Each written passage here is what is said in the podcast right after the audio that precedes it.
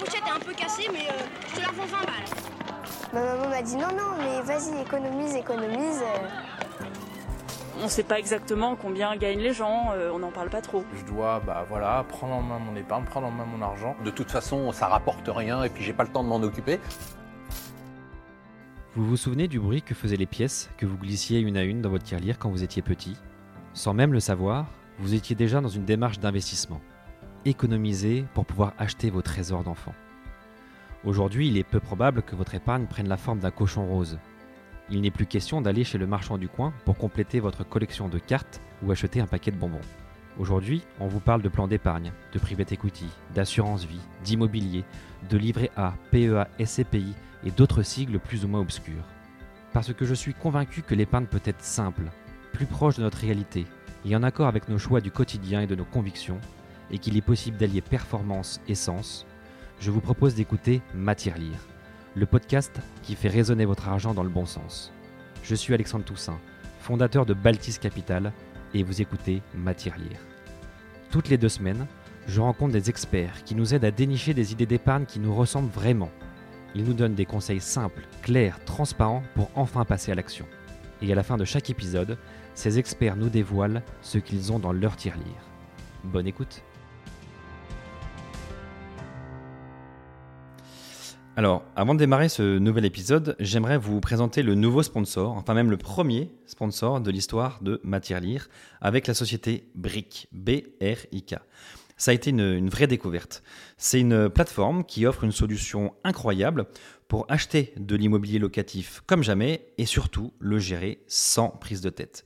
Vous gagnez un temps fou dans la gestion de vos locataires, vous pouvez accéder en exclusivité à des biens à vendre ou même évaluer vos biens grâce aux données de briques car ils ont même créé un indice de confiance. Vous pouvez aussi accéder à la plus grande communauté d'investisseurs de France pour vendre en toute confidentialité et surtout en un temps record. Aujourd'hui, Brick, c'est déjà plus de 13 000 biens en gestion et surtout plus de 18 000 investisseurs qui chaque jour vendent et dénichent des super opportunités d'investissement. Alors, quel que soit votre profil, hein, pour piloter, pour arbitrer, pour développer ou même évaluer votre patrimoine immobilier, rendez-vous sur brick.com, brk.com. Et en plus, cerise sur le gâteau, avec le code promo MATIERLIRE, vous avez 3 mois de frais de gestion offerts. Alors, faites comme moi, lancez-vous. Eh bien, c'est parti pour l'épisode 14 de Matière Lire, après avoir euh, enregistré euh, euh, beaucoup, notamment à Lille, ces derniers, ces derniers épisodes. Je reste connecté à Lille parce que je reçois Corentin Orsini. Salut Corentin. Salut Alex. Qui vient de Lille. Donc finalement, je- Absolument. il faudrait que je fasse des stats de dans Matière Lire parce que j'ai quand même l'impression qu'il y a quand même un bon quart, voire tiers de- d'entrepreneurs de, issus de Lille, alors de cœur ou de sang, un peu les deux.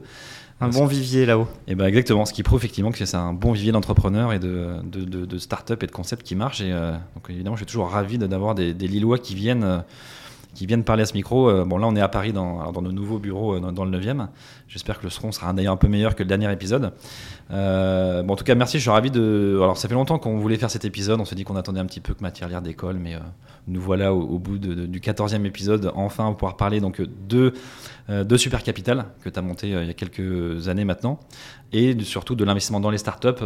Donc, si ça te va, j'aimerais faire un peu un épisode sur les startups françaises et étrangères parce que je trouve que c'est un compliqué d'investir dans les boîtes françaises. Alors, j'imagine encore plus quand c'est des boîtes étrangères, parce qu'il faut connaître le marché, il faut connaître, les acteurs. Donc, si ça te va, voilà, c'est de faire un peu un mix sta- entrepreneur, enfin, euh, start-up, start-up française, start-up étrangère, et surtout ton concept, comment on se met à plusieurs, du coup, pour avoir accès à des deals sur le papier en tout cas mieux ou, inaccessible si on était seul. Et avant de commencer, si tu pouvais un petit peu bah, te présenter un peu ton parcours pour savoir comment tu es arrivé, euh, comment tu es, tombé dans la marmite de la startup et ensuite de passer à Super Capital pour en faire bénéficier tout le monde. Ok, ouais. Bah écoute, merci de l'invitation. Du coup, euh, bah moi, alors je suis un Lillois d'adoption depuis, euh, depuis 5-6 ans. À la base, je suis du sud-ouest de la France, mais j'ai beaucoup bougé, comme on en parlait juste avant l'émission, là. Pas mal bougé en France et puis à l'étranger. Et pas que moi d'ailleurs, beaucoup mes parents, mes grands-parents, mes arrière-grands-parents. Enfin, on a toujours euh, habité un peu partout dans le monde, euh, sur les 5 cinq continents. Et, euh, et ça, c'est quelque chose auquel je tiens beaucoup, cette ouverture sur le monde. Et c'est ce qui fait aussi que, bah, effectivement, aujourd'hui, le projet Super Capital, on, investit en France, mais on investit aussi, tu raison, à l'étranger, un peu à l'international. Donc, rapidement, moi, qu'est-ce que j'ai fait? Bah, J'ai toujours été intéressé par l'innovation, la technologie, Internet, etc. J'ai eu J'ai eu la chance d'avoir un ordinateur dans les mains assez jeune, euh, à l'âge de 5-6 ans, grâce à mon père qui était un dingue de Apple euh, et qui m'a transmis un peu cette, euh, cette passion. Et, et du coup, bah, j'ai commencé ma carrière comme journaliste scientifique technologique chez Science et Vie Micro. J'ai découvert cet univers de la Silicon Valley. J'étais basé à Paris, mais j'allais beaucoup dans la Silicon Valley, assister à toutes les keynotes de Steve Jobs. Toutes les... J'étais un peu invité partout, même en Asie aussi, par Samsung, etc. Et, euh, et donc j'étais très jeune, je- j'ai fait ça à, 20 à 21, 22 ans. Et j'ai décou- découvert tout cet univers que j'adorais et j'étais un peu frustré parce que je voulais en, en prendre part et, pas seulement, entre guillemets, observer et, et- rapporter les faits qui s'y déroulaient, même si c'était passionnant. euh, Enfin, le métier de journaliste est passionnant. Mais il y a parfois une petite frustration où on se dit on a envie d'ag- d'agir. Du coup, j'ai repris mes études un peu sur le tard et j'ai rejoint le monde du capital risque euh, pour investir dans les sociétés technologiques. Et à l'époque, c'était en 2009, euh, c'était pas encore très développé en France parce que il n'y avait pas vraiment un vrai écosystème tech tel qu'il est aujourd'hui. Il n'y avait pas d'incubateur, d'accélérateur, ça n'existait pas. Mais moi, j'étais quand même passionné par ça et j'ai découvert donc assez tôt euh, cet univers à la fois des startups tech, mais aussi de l'investissement, donc de l'autre côté de la barrière. Donc, ce qu'on appelait pas encore le VC à l'époque, hein, on appelait ça le capital risque. Euh, voilà, les fonds d'investissement. Il y avait quelques business angels, mais il n'y en avait pas beaucoup. Évidemment beaucoup moins qu'aujourd'hui. Euh, et, euh, Et ça, par exemple, c'est- ça investissait dans quel type de boîte à l'époque, en 2009 Écoute, euh, alors moi j'étais dans une banque d'affaires, ce qu'on appelle une boutique euh, M&A et, et- et levée de fonds qui s'appelait Chausson Finance, Mhm. qui à l'époque était vraiment une, une, une- une grande référence dans, dans- dans la tech. Et donc les deals qu'on faisait, bah, à l'époque c'était des, des boîtes comme Sarenza, comme Webedia, comme Talend, Talentsoft, des boîtes comme ça qui sont euh, de- depuis devenues très belles. Et nous, euh, bah, on les connaissait, elles étaient toutes petites, toutes jeunes. Donc c'était assez génial de voir un peu le, le parcours qu'elles ont, qu'elles ont suivi après. Euh, Et attends, ça juste, c'était- c'était eux qui investissaient ou pareil que c'était pour le compte d'investisseurs? Euh, alors, euh, il y avait- y avait les deux, c'est-à-dire que nous, Chausson, on était une, une boutique d'intermédiation, donc on allait, on, on allait chercher des investisseurs, des fonds de capital risque pour investir dans les startups qui étaient nos clientes. Mhm. Mais euh, le fondateur Christophe Chausson de cette euh, société investissait comme business angel depuis déjà 15 ans. euh, déjà à l'époque, et avait déjà un très beau track record d'investisseurs. Donc en fait, j'avais un peu les deux visions. Mais toi, de dire que toi, tu pouvais pas prendre part à ces, à ces deals-là. Non, pas du tout. Alors, pas en, en investissement, évidemment pas. Par contre, j'étais junior et donc sur euh, ce qui est bien quand tu es junior dans une banque d'affaires, bah, c'est que tu décortiques les business models à fond en faisant les BP, en faisant les decks, etc. En prenant des notes, en, en rencontrant les entrepreneurs, en parlant avec les CEO. Et moi, ça me fascinait parce que quand tu es jeune comme ça, euh, que tu n'as pas créé de boîte, ou moi, moi j'étais en train d'en créer une en side business, tu vois, à côté, et en fait, euh, tu te dis, euh, c'est des mecs à la fois géniaux et fascinants, et en même temps, bah, c'est des gens euh, finalement euh, pas plus extraordinaires que ça. Donc euh, tu te dis, bah, c'est possible. Ouais, mais c'est là où naît aussi la frustration de se dire, comme le journalisme, hein, c'est intéressant d'avoir les infos, même d'aller plus en, faisant, en accompagnant, tu disais, dans tout ce qui est financier, dans tout ce qui est présentation, dans tout ce qui est deck, etc. Tu dois te dire, mais en fait, je suis quasiment capable de le faire. Ou alors, en fait, j'aimerais bien prendre part à certaines aventures que j'ai décortiquées, donc j'estime qu'elles sont bien. Exactement, ouais. Tu as, complètement raison. Et d'ailleurs, souvent, les, euh, les gens qui bossent là-dedans, euh, s'ils font pas carrière là-dedans, bah, ils partent et ils vont créer des boîtes où ils rejoignent effectivement des, startups, des scale-up. Moi, ce que j'ai fait, c'est que j'ai créé une boîte euh, qui était dans les médias. Donc, j'ai repris un peu mes amours d'origine donc du journalisme. Et j'ai créé des sites de niche euh, gastronomiques sur Internet. Au début, c'était vraiment euh, de simples blogs. Et puis, je les ai fait évoluer en, pluguant euh, divers, di- diverses choses, diverses sources de monétisation de- dessus. La fourchette venait d'exister, de se créer, donc bah, on a fait un partenariat, j'étais affilié de la fourchette. Et puis il y avait Rentability Web à l'époque qui faisait des numéros surtaxés pour appeler les restaurants, donc j'avais plugué ça. Puis j'avais de la publicité, etc. Enfin bref, euh, j'ai constitué voilà, un petit, petit, tout petit groupe média comme ça, de quelques sites en France et puis ensuite aux États-Unis en langue anglaise. Et j'ai fait ça 2-3 ans et puis j'ai vendu euh, cette première aventure en, en 2012 à, euh, à, une, agence de communication qui commençait effectivement elle aussi à constituer comme ça tout un petit pool de sites médias. D'ailleurs ça existe toujours et ils l'ont vachement bien développé. Mais moi j'avais envie de faire autre chose. Ouais, donc tu avais quand même la fibre déjà entrepreneuriale assez tôt. Quoi. Donc Ouais. euh, c'était c'était un peu dans ton ADN de dire euh, je veux monter une boîte et, euh, euh, et en monter peut-être d'autres du coup. Exactement, ouais, ouais, c'était vraiment, la, vraiment dans mon ADN de faire les choses. Moi, j'aime bien faire les choses euh, concrètement, et, et, et comme j'aime le digital, bah voilà, c'était assez facile de se lancer à cette époque. Euh, ensuite, j'ai fait, euh, j'ai eu une deuxième expérience professionnelle qui était plus compliquée.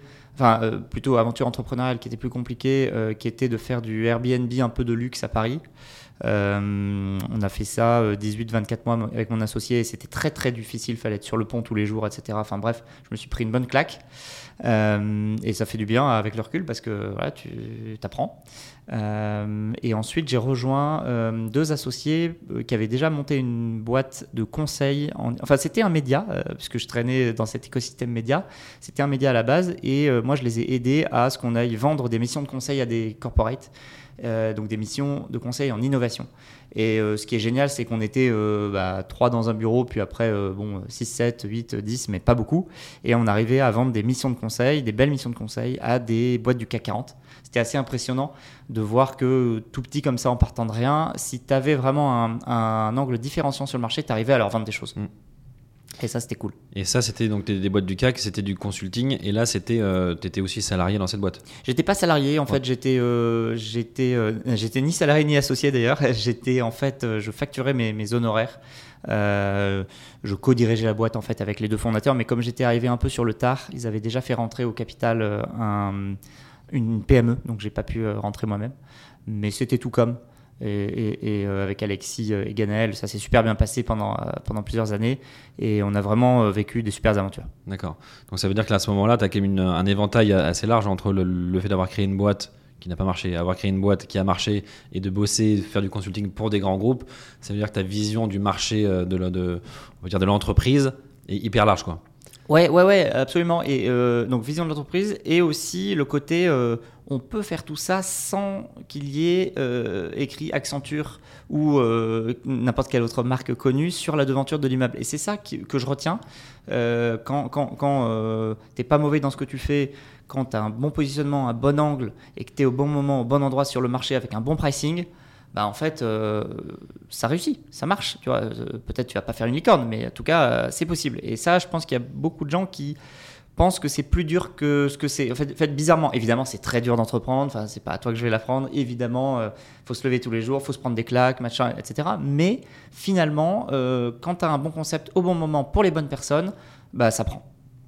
Et alors, quel a été du coup le, le- le déclic euh, entre le côté euh, remonter un concept et, euh, et permettre à tout un chacun ou quasiment d'investir Est-ce qu'il y a eu un, un événement? Est-ce qu'il y a eu une startup qui est passée dans laquelle tu n'as pas pu investir et ça a été une frustration? Ouais. Donc, Complètement. Il y a eu un- une histoire comme ça qui a. Exactement. En fait, l'anecdote est marrante. On est en 2017 et, et justement cette boîte de conseil, mes associés, enfin mes, mes, mes clients, enfin Alexis en tout cas et Ganel, les, deux cofondateurs l'avaient vendu.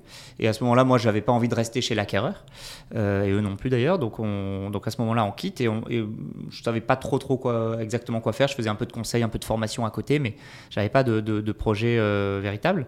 Et euh, je recroise par hasard euh, un- une personne que j'avais croisée.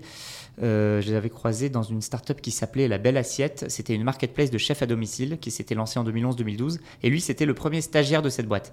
Et on, voilà, on, re- on resympathise. Et il me dit bah, Tiens, j'ai créé une boîte qui s'appelle En voiture Simone. Euh, on fait de l'auto-école en ligne. Et euh, on a besoin de quelqu'un pour nous aider à faire un business plan et aller voir des investisseurs. Je lui dis bah écoute c'est ce que je faisais chez Chausson Finance. Moi je veux bien vous, vous aider, vous accompagner. Et finalement bah on a fait, euh, on a fait, j'ai fait ça, on a fait ça, euh, on s'est super bien entendu. Et puis on, il se trouve qu'on a réussi à, à lever un beau tour de table euh, pour eux en 2017-2018. Et, et là je me suis dit il y a quelque chose à faire. Il y a quelque chose à faire à la fois sur ce côté early stage. Euh, et sur ce côté, comme tu dis, euh, une belle pépite comme ça, c'est dommage de la laisser passer et de ne pas pouvoir investir dedans. Euh, et à ce moment-là, bah, j'ai commencé à vouloir un peu investir des petits tickets à droite à gauche, mais c'est pas facile parce que c'était il y a 4-5 ans, donc ça paraît il y a pas longtemps, mais en même temps, l'écosystème il y a 4-5 ans, il était quand même différent, pas aussi mature qu'aujourd'hui. Et c'était pas si simple parce que rentrer avec des tickets de 5000 euros, parce que j'avais pas beaucoup d'argent, euh, dans des boîtes, bah, c'était pas simple en fait, il y a 4-5 ans. Euh, mais j'ai quand même essayé de le faire avec des boîtes euh, euh, d'amis d'amis, euh, avec quelques plateformes, avec quelques groupements de business angels, etc. mais c'était pas, c'était pas facile. Et surtout, je me suis rendu compte que, quand même, quoi qu'on en dise, euh, sur tout ce qui est early stage, donc les, les levées avant la série A, donc le pré-seed, le seed, tout ce qui est bridge, etc. Tout ça, bah, c'est quand même euh, difficile pour les entrepreneurs d'aller lever ces fonds. Il faut trouver les business angels, il faut les connaître, il faut les convaincre. C'est compliqué, il y en a toute une galaxie, etc. Je me suis dit, attends, il y a un truc à faire parce que nous, chez Chausson Finance, tout était hyper carré, bien processé, banque d'affaires, tu vois. On allait voir des, des, des fonds d'investissement, série A, série B, et on, tout, est, enfin, tout, est, voilà, tout était processé. Et j'avais l'impression que sur l'early stage, il n'y avait aucun process, rien, et qu'il y avait quelque chose à structurer, tu vois. Bah, surtout quand je t'entends, tu es en train de me dire que d'un côté, pour l'entrepreneur, c'était compliqué de lever des fonds, que de l'autre côté, pour le particulier, c'était compliqué d'investir. Donc tu vois, il y a deux problèmes. En fait, il faut juste mettre le maillon un peu au milieu Exactement. pour connecter les deux. Quoi. C'est exactement ça. Les, les deux, les deux galéraient de leur côté. Euh, donc au début, euh, moi très simplement, hein, j'avais, euh, euh, j'avais quoi Bah, j'ai- sorti mon téléphone et puis euh, j'ai regardé un peu euh, les 10, 20, 30, 40, 50 euh, personnes autour de moi que je connaissais plus ou moins, qui étaient dans mon répertoire téléphonique, euh, qui étaient susceptibles d'investir des tickets de 5 000, 10 000, 20 000 euros dans des startups. Parce que moi, je commençais à recevoir quelques startups, euh, un, deal flow comme on appelle, hein, euh, parce que bah, j'avais aidé euh, en voiture Simone, les gens savaient que j'avais un peu bossé, enfin j'avais bossé quelques années chez Chausson, je traînais un peu à Station F, je faisais un peu de conseils, etc. Donc voilà, je commençais à recevoir peut-être, je sais pas, 5 ou 10 dossiers par mois, tu vois, un truc comme ça, ce qui était un petit début. C'est pas mal. Voilà. Euh, et, euh, et donc, j'ai commencé à dire à mes, à, mes, à mes copains, mes connaissances, bah, tiens, regarde cette startup-là, je trouve qu'elle est intéressante. Voilà pourquoi. Euh, si tu veux investir, investis. Et puis voilà. Puis, euh, euh, au début, c'était comme ça. Et puis ensuite, bah, l'idée, c'était bah, de signer avec la boîte pour éventuellement l'aider à se, à, à se vendre, entre guillemets, à se marketer, c'est-à-dire à faire son deck, son BP si besoin Mhm. et puis à trouver les quelques premiers angels, les quelques premiers 50 000, 100 000, 150 000 euros. Donc ça, ça, ça a pas trop mal marché au début. On a fait comme ça, enfin j'ai fait comme ça, quoi, peut-être une peu- entre 5 et 10 deals au début, tu vois, les 12, euh, les 12 18 premiers mois. Donc il y avait un, pr- un premier truc, c'était pas encore la folie, hein, mais euh, il y avait un truc et on sentait que les entrepreneurs étaient contents de trouver des angels assez facilement et les angels étaient contents de trouver des belles boîtes qui, qui avaient été un peu prescreenées, tu vois. Mhm. Donc euh, ça c'est le truc. Ensuite euh, arrive 2020 et là pour le coup, euh, moi j'ai beaucoup profité du- de, de ce qui s'est passé en 2020 parce que bah, tout a pu se faire en visio. Donc on a pu traiter plus de dossiers. euh, avant, en fait, avant le Covid, euh, la plupart des entrepreneurs, ils voulaient te voir physiquement. Euh, évidemment, après, à partir du printemps 2020, ils pouvaient plus. Et puis après, ils avaient pris des habitudes différentes. Donc aujourd'hui, euh, 90 ou 95% des entrepreneurs, ils sont OK pour juste faire une visio avec toi et éventuellement signer un contrat si vous avez envie de faire des affaires. Donc ça, ça a vraiment été un énorme accélérateur puisque en fait, du coup, en 2020, j'ai fait 35 deals alors que j'en avais fait 5 ou 10 euh, l'année d'avant, tu vois. Euh, donc effectivement, gros, gros coup de boost euh, en 2020. Ah, c'est une belle histoire parce qu'on sent bien que c'est arrivé progressivement euh, à, à la suite de constats, à la suite de rencontres, à la suite d'idées, à la suite. Donc l'histoire, elle est, euh, elle s'est écrite page par page. Ouais. C'est ça. On sent que c'est assez naturel du coup chez toi et forcément tu te sens aussi légitime et les gens pensent que tu es légitime euh, et ont la preuve que tu l'es aussi d'un point de vue euh, start-up et d'un point de vue euh, investisseur. Ouais. Euh, parce que avant qu'on rentre dans la partie super capital, c'est-à-dire qu'un investisseur aujourd'hui qui veut investir dans une start-up, alors française ou étrangère, hein, peu importe, euh, il a quand même un choix qui est finalement assez restreint. Oui. Alors, on en parlait juste avant. J'ai fait un épisode sur Matériel avec, avec Mathieu Jarry. Je crois que c'est l'épisode numéro 2 où lui apporte une start-up et après libre à toi d'investir ou de ne pas investir. Donc ça c'est l'épisode 2. Euh, on a fait l'épisode 11 aussi avec Caption Market. Donc là encore un peu différent, on investit dans les startups mais en rachetant euh, des parts d'investisseurs sortants ou de salariés qui veulent euh, céder quelques, euh, un petit bout de leur capital. Euh, donc j'ai pas l'impression qu'encore aujourd'hui il y a encore beaucoup de choix pour investir dans une startup ou dans des startups. C'est sûr, c'est sûr, il n'y a pas beaucoup de choix en France. Moi, je regarde beaucoup ce qui se passe aux États-Unis. Le marché est beaucoup plus fluide, beaucoup plus mature, beaucoup plus simple, beaucoup plus facile d'accès. En France, ça, ça commence à se démocratiser depuis 2, 3, 4 ans, avec des acteurs comme nous et comme d'autres, et c'est super. Euh, mais il y a encore du chemin, il y a encore du boulot, c'est clair. Mais aux États-Unis, ça marche comment? C'est des plateformes, c'est des boîtes Ouais. euh, comme toi, c'est du conseil, c'est. euh, Écoute, il y, a- il y a notamment une plateforme aux États-Unis qui a vraiment pris le lead qui s'appelle AngelList, angel.co, euh, et sur laquelle euh, tu peux suivre euh, des syndicates, euh, donc en gros des, des, des- des super angels, on va dire, qui, euh, qui partagent leur deal flow, une partie de leur deal flow. Et euh, là-dessus, si tu suis bah, les, les 10 ou 15 super angels euh, euh, qui ont accès au super deal de Californie, bah, en fait, tu peux te retrouver à pouvoir investir à partir de 1000 dollars dans des sociétés californiennes incroyables aux côtés de fonds très prestigieux comme Sequoia, comme Index, etc. Donc ça, c'est assez fou. Mais ça, c'est à, à- à l'américain de se dire un tel a fait ça, donc je suis. Donc, Exactement. en fait, il faut quand même se renseigner, regarder Oui, et décider de suivre. quoi. oui, mais ce qui est bien, c'est que c'est accessible finalement à partir de 1000 dollars là-bas, alors qu'en France, c'est difficile d'investir dans une boîte en dessous de 5 ou 10 000 euros, euh, sauf sur certaines plateformes de crowdfunding. Mais sur les plateformes de crowdfunding, elles ont tendance à être très open sur les projets et pas forcément verticales, uniquement sur le digital, etc., comme nous on l'est, tu vois. Ouais, ouais, donc c'est pas, c'était pas simple il y a 4 ans, c'est pas forcément, c'est un peu plus simple, on va dire, en France Ouais, aujourd'hui, parce que ça, euh, évidemment le digital euh, aide, parce que il y a peut-être aussi plus de boîtes, j'imagine, qui lèvent des fonds. Ouais. Enfin, en tout cas, on a l'impression Ouais, que y en a plus, tout le monde lève des fonds, sûr, quasiment tout le monde lève des fonds. Ouais. Et c'est marrant, j'ai fait un événement il y a pas longtemps et dans les PropTech, donc Ouais. les startups immobiliers, c'est 80% des boîtes lèvent des fonds. Ok, c'est énorme. ouais. J'avais posé la question, mais que deviennent les 20% restants? Il m'avait dit clairement, les 20% restants, il y en a une infime partie qui a encore envie au bout de 2-3 ans. quoi. Ouais, bien sûr. Comme si c'était maintenant un passage obligé. Euh, donc, l'impression que tout le monde lève des fonds, ou quasiment tout le monde lève des fonds. Donc, il y a peut-être plus de deals qui passent. Donc, on, on se dit, il y a peut-être plus d'infos. Mais pour autant, les solutions pour investir concrètement, euh, il y en a quand même pas, pas tant que ça. Quoi. Complètement, c'est en train. Alors nous, on voit euh, émerger certains acteurs qui sont pas encore euh, très développés et très connus. Euh, Il y a eFounders qui a par exemple un projet qui s'appelle Roundtable en ce moment, de faire un peu le Angel List européen. Euh, donc ça c'est très bien, Euh, mais comme tu dis, il y en a pas beaucoup. Il y a, alors il y a quand même un acteur UK aussi, deux trois acteurs UK comme ça qui sont en train d'arriver en France, mais c'est tant mieux, ça fluidifie le marché. Et je pense que la décennie 2010-2020 aux US, elle a été incroyable pour le développement de l'early stage. Et je pense que la décennie 2020-2030, elle sera pareille en Europe. Bah, espérons. espérons. Du coup, pour rentrer un peu du coup dans, dans, super capital, hein, euh, je pense que le, nom, euh, le nom euh, un peu choc, mais en tout cas parle bien. Quel est du coup, comment, comment tu t'es dit, je vais euh, justement, euh, euh, enfin, comment tu as structuré ça pour pouvoir euh, intégrer beaucoup d'investisseurs, pour pouvoir financer beaucoup de startups, pour diluer les risques, pour Ouais. viser de la France, viser l'étranger, euh, viser de l'Asie, enfin viser tous tous Ouais. les continents. Comment tu as structuré ça? Est-ce que c'est le fil de ton expérience ou, euh, ou euh, des trucs assez cartésiens en te disant bon bah il faut que tout le monde puisse faire ça, tout le monde puisse faire ça, on va faire du collaboratif, on va faire. euh, Non, alors c'est un peu un mix des deux. C'est comme souvent beaucoup dans la vie, un mix de rencontres, d'opportunités, de moments. Donc je continue euh, aujourd'hui et toujours, hein, et donc en 2020, 2021, etc., à euh, partager les meilleurs deals avec euh, mes amis, ma communauté, mes, mes investisseurs. Euh, mais je me rends compte quand même d'une chose, c'est que euh, tout le monde ne, enfin tout le monde, oui, tout le monde ne peut pas investir euh, 10 000 ou 20 000 euros sur une seule société. C'est hyper risqué, évidemment. Et si tu investis 10 000 euros sur une seule société, c'est le meilleur moyen de tout perdre. Clairement.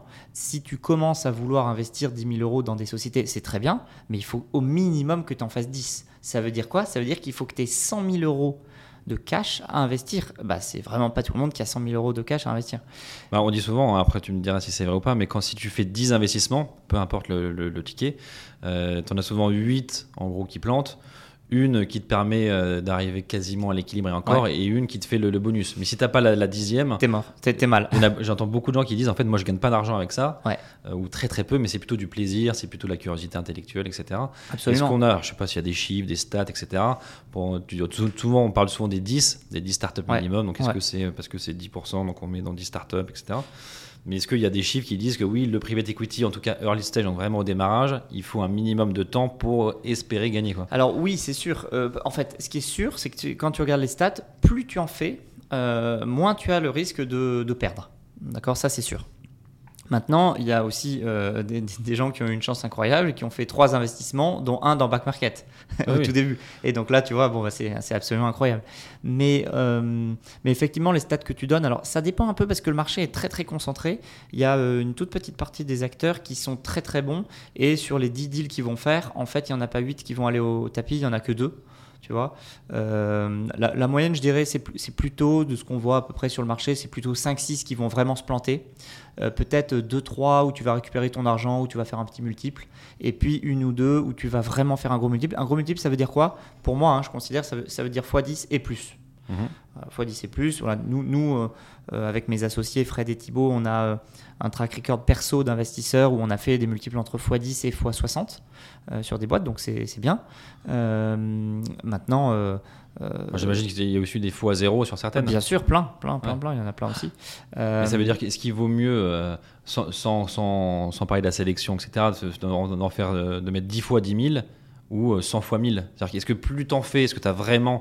Est-ce que tu, du coup, plus t'en fais, tu vas dire je les regarde un peu moins, je veux faire la diversification en masse, je regarde limite même plus le deck en me disant euh, j'y Ouais. vais un peu machinalement, je Ouais. prends tous les projets un par un, je mets 1000, 1000, 1000, 1000 ou de se dire tiens je vais peut-être en faire un peu moins mais plus sélectionné voire je vais peut-être en faire que 3 mais je vais vraiment passer du temps dessus quoi. C'est une très bonne question et il n'y a pas de bonne réponse. Euh, nous, on a plus l'approche. Et alors, moi, en tant qu'investisseur perso, j'ai plus l'approche que tu décris de mettre 100 tickets de 1000.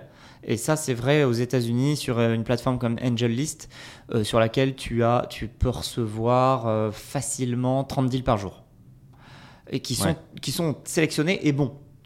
Et donc là, tu te dis, attends, là, il faut que j'arrose parce que sinon, euh, t'es noyé. Euh, maintenant, tu peux aussi avoir l'approche inverse euh, qui te dit euh, Ok, moi, je, pense que je suis spécialiste d'un secteur.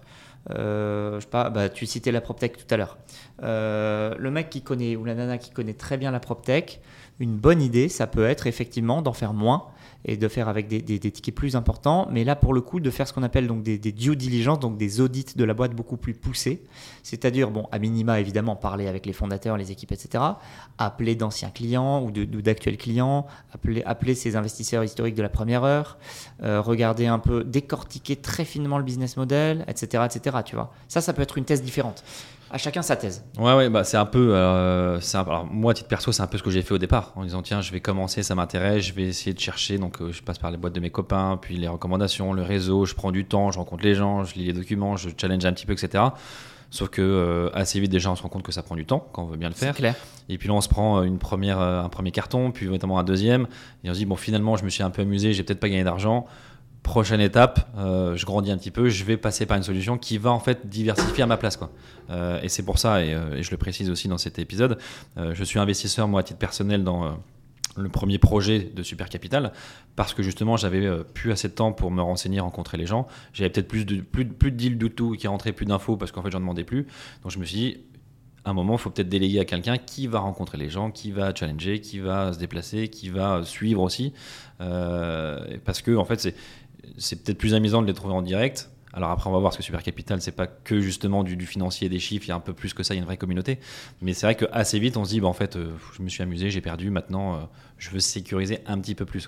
Ouais, t'as raison, c'est ça. En fait, ça, c'est ce que tu décris là, et on est ravi de t'avoir euh, à nos côtés dans, Super Capital One, le premier véhicule.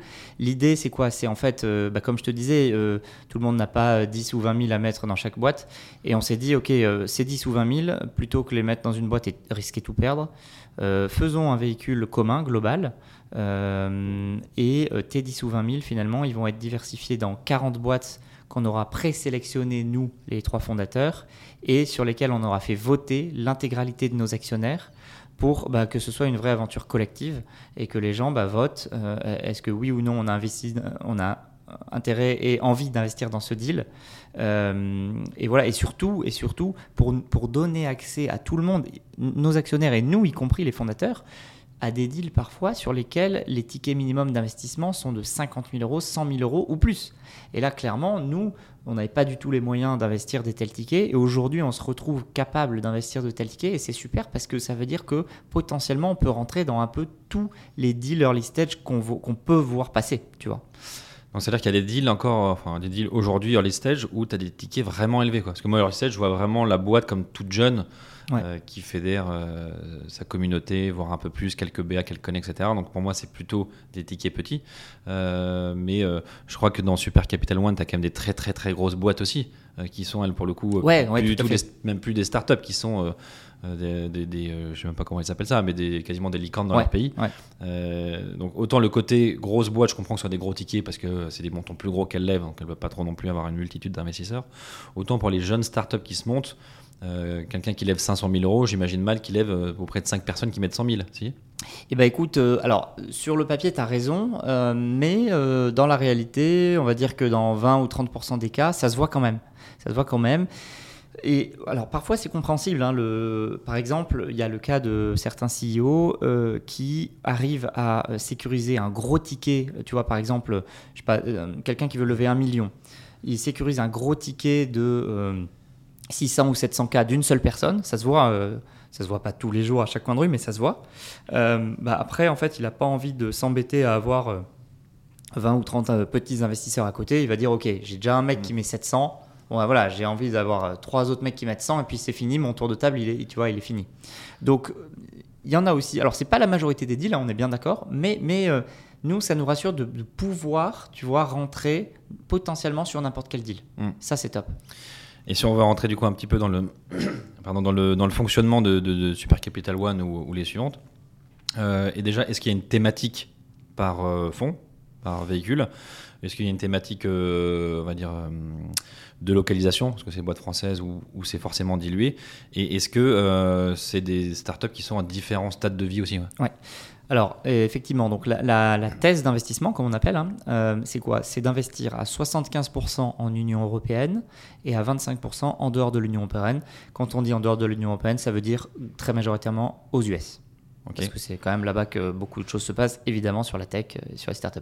Et, Alors- et attends juste, pardon, je te coupe, mais et pourquoi cette, cette, ces pourcentages? Est-ce que parce que tu as plus d'investisseurs européens ou français même, donc tu as envie d'avoir de l'investissement local, ou tu considères que peut-être c'est plus risqué d'investir aux States ou en Asie ou autre, donc tu veux avoir une poche limitée? Alors il y a ces deux raisons, plus une troisième qui est une raison fiscale. Il y a beaucoup de nos, de nos investisseurs, nos actionnaires qui utilisent le, ce qu'on appelle le remploi cession, le 150 OBTR pour les connaisseurs. Quand, euh, donc, euh, quand, euh, des entrepreneurs vendent leur société et qu'ils ont eux-mêmes une holding dans laquelle ils ont encaissé l'argent de la vente, cet argent, s'ils le réinvestissent à 60% dans des sociétés euh, euh, d'Union européenne, eh bien, ils peuvent le défiscaliser. Donc nous, on a suivi à peu près les mêmes ratios pour euh, rentrer là-dedans. Pour le remploi cession et pour euh, fiscalement être euh, une société de capital risque. Voilà, il y a certaines règles à, à respecter, donc c'est pour ça qu'on fait ça. Et aussi parce qu'on se dit que, comme tu nous le disais tout à l'heure, hein, très justement, c'est facile, enfin, c'est facile, c'est moyennement facile de rentrer dans une boîte en France aujourd'hui quand tu es business angel. Et c'est, et c'est finalement presque quasiment impossible de rentrer aujourd'hui dans une boîte US hors plateforme Angelist, hein, je parle. Mm. euh, parce que bah, c'est compliqué, il faut avoir les réseaux, il faut être sur place, machin, etc. Euh, et donc, nous, on s'est dit, OK, tu viens chez nous, tu veux être diversifié, tu mets un ticket relativement modeste, qui est entre 10, en grosso modo entre 10 et 100K, sauf, sauf exception, mais euh, c'est ça. Tu es dans 40 boîtes, une partie aux US, une partie en Europe. Donc c'est-à-dire que potentiellement tu mets 10 000, en fait indirectement tu as investi dans 40 boîtes. hein. Exactement, exactement. Euh, tu, donc, en Europe et aux US, t'es, euh, et donc sur ta dernière partie de question, c'est-à-dire sur la maturité des boîtes, et ben, tu as un peu tout, c'est-à-dire que tu as 20% des boîtes qui sont vraiment très, très, très jeunes, c'est-à-dire qu'on appelle ça le pré-seed ou le pré-revenu, elles font zéro chiffre d'affaires ou quasiment. Donc, c'est vraiment des projets euh, qui sont encore au stade de la RD, euh, où on va vraiment miser sur l'équipe où souvent la valorisation va être quand même assez, assez relativement limitée. Euh, ensuite, on va investir à peu près dans 60% des cas dans des boîtes qui font entre 10 et 100 cas de revenus mensuels, le fameux MRR, donc le Monthly Recurring Revenue, euh, quand c'est du software, SaaS, etc., mais on en fait beaucoup. Euh, donc entre 10 et 100 cas mensuels, donc ça c'est la, majorité des deals qu'on fait. Mhm. Et ensuite, les 20 derniers pourcents de deals qu'on fait, c'est du plus late, donc c'est de la série A, B, C, D, etc., voire, voire même des pré-IPO, comme tu disais tout à l'heure.